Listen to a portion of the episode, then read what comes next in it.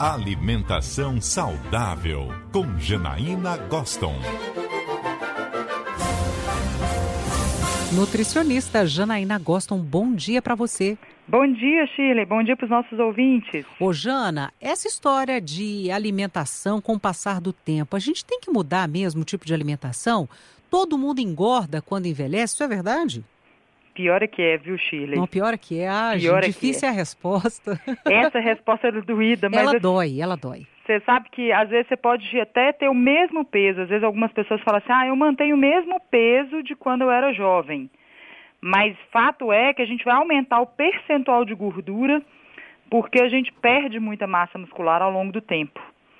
Então, o problema maior não é nem o peso, mas em geral, você pode até às vezes ter uma tia, uma avó que você observa que você fala assim, ah, ela sempre foi magra, mas às vezes ganha aquela gordurinha abdominal, ou às vezes no bumbum, ou os braços, né? Principalmente na mulher a gente vê isso mais nitidamente, mas é porque é, a gente perde essa massa muscular, que é aquilo, o músculo, né? Assim como a carne custa caro, Shirley, comprar carne custa caro e manter essa massa muscular custa muito caro para o nosso corpo, que é a única coisa que está ligada ao nosso metabolismo, que são as reações que acontecem no corpo. Algumas pessoas falam assim, ah, porque você ganha idade, seu metabolismo diminui, é, fica mais lenta as reações, então a gente ganha gordura, mas muito se deve porque ao longo de um tempo, entre mais ou menos 30 e 60 anos de idade, a gente vai ganhar mais gordura ou seja, a gente ganha em torno de 400, 450 gramas de gordura ao longo do ano e perde em torno de 300 gramas de músculo. Depois dos 50 anos, isso se torna mais agravado, porque a gente perde em torno de 1 a 2% da massa magra ao longo do ano. Então, assim, é uma perda muito expressiva que faz com que nosso metabolismo caia. As pessoas que perdem massa muscular vão perder força aí a gente diminui a nossa capacidade funcional, ou seja, aquele ato elementar de sair de um carro, é, sair do, do, sofá com facilidade, essa, essa capacidade funcional ela é perdida ao longo do tempo, porque a gente perde massa muscular. E a gordura, ela se acumula não só debaixo da pele, mas também entre os órgãos, entre os tecidos, principalmente aquela gordura que a gente chama visceral, então, esse processo que vai acontecendo ao longo do tempo, principalmente depois dos 50 anos, faz com que a gente tenha que pensar nisso.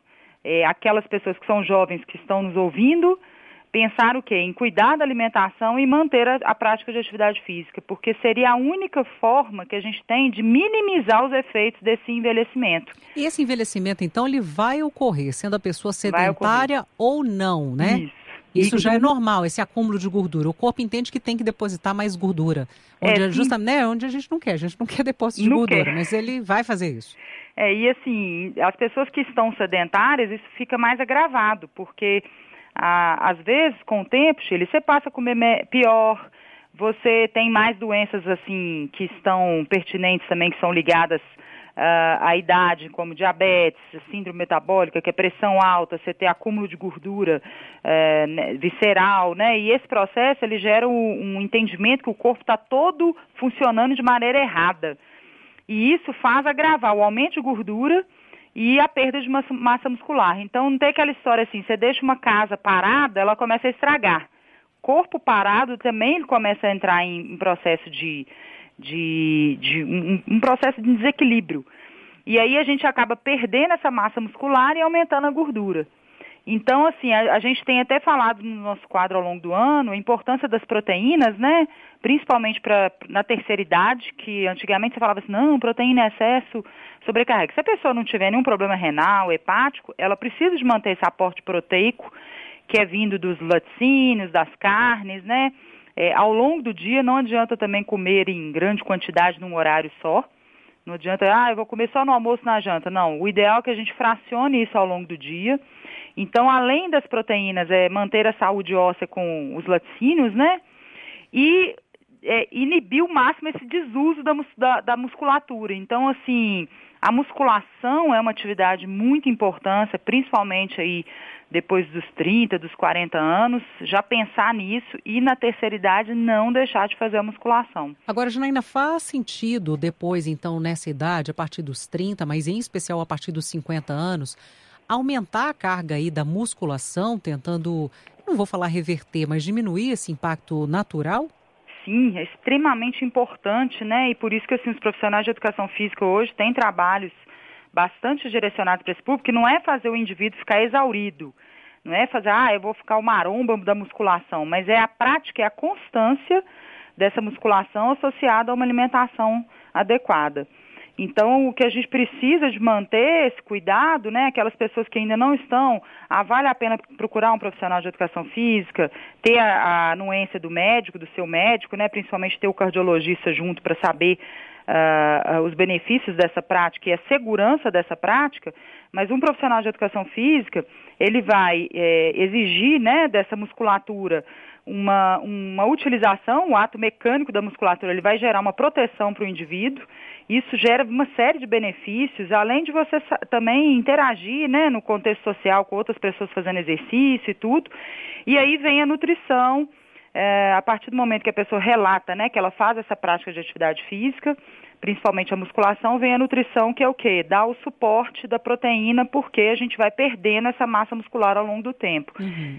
Então é isso que é o mais importante que a gente tem que procurar. Eu acho que uh, o nosso quadro Alimentação Saudável ele vem para justamente desmistificar algumas questões, algumas crenças, mas essa essa preocupação de aliar a proteína à prática de exercícios físicos e uma alimentação como um todo balanceada, saudável, é o grande é a grande moral da história que é tão desafiador até nessa época de final de ano, né, Chile? É verdade. Então, mas então quem já faz atividade física nessa idade já pode pensar em aumentar talvez aí ou a quantidade de horas ou o tipo de exercício mais pesado, porque se fizer isso pode ser que tenha um resultado.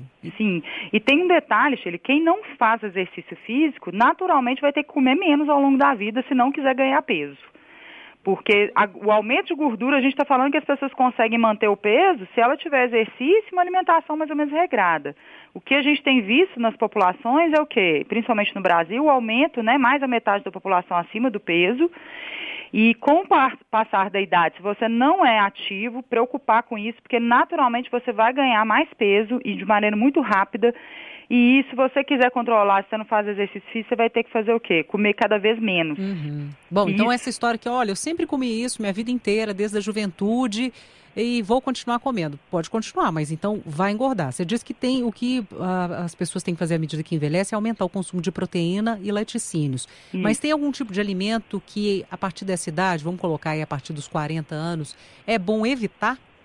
Pois é, sempre a gente fala de açúcares, né, Shirley? Não tem jeito, os doces, não é qualquer açúcar. A gente está falando do açúcar vindo principalmente de doces, de biscoitos, de bolos, mas o açúcar da fruta, dos legumes, né? Isso aí é importante a gente manter, o arroz, os pães integrais, manter mais fibras, mas evitar açúcares e frituras e, e gordura saturada, que é aquela que vem justamente nos salgadinhos, né?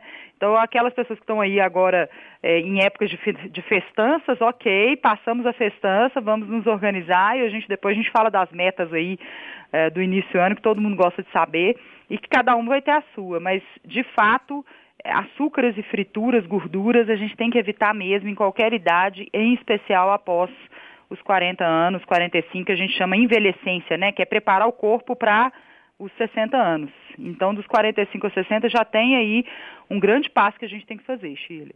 Essa Janaína Gosta, nutricionista, conosco sempre às segundas e sextas aqui no quadro Alimentação Saudável. Obrigada, Jana. Um beijo para você. Ótimo um Natal. Beijo. Bom Natal para todos. Um grande beijo.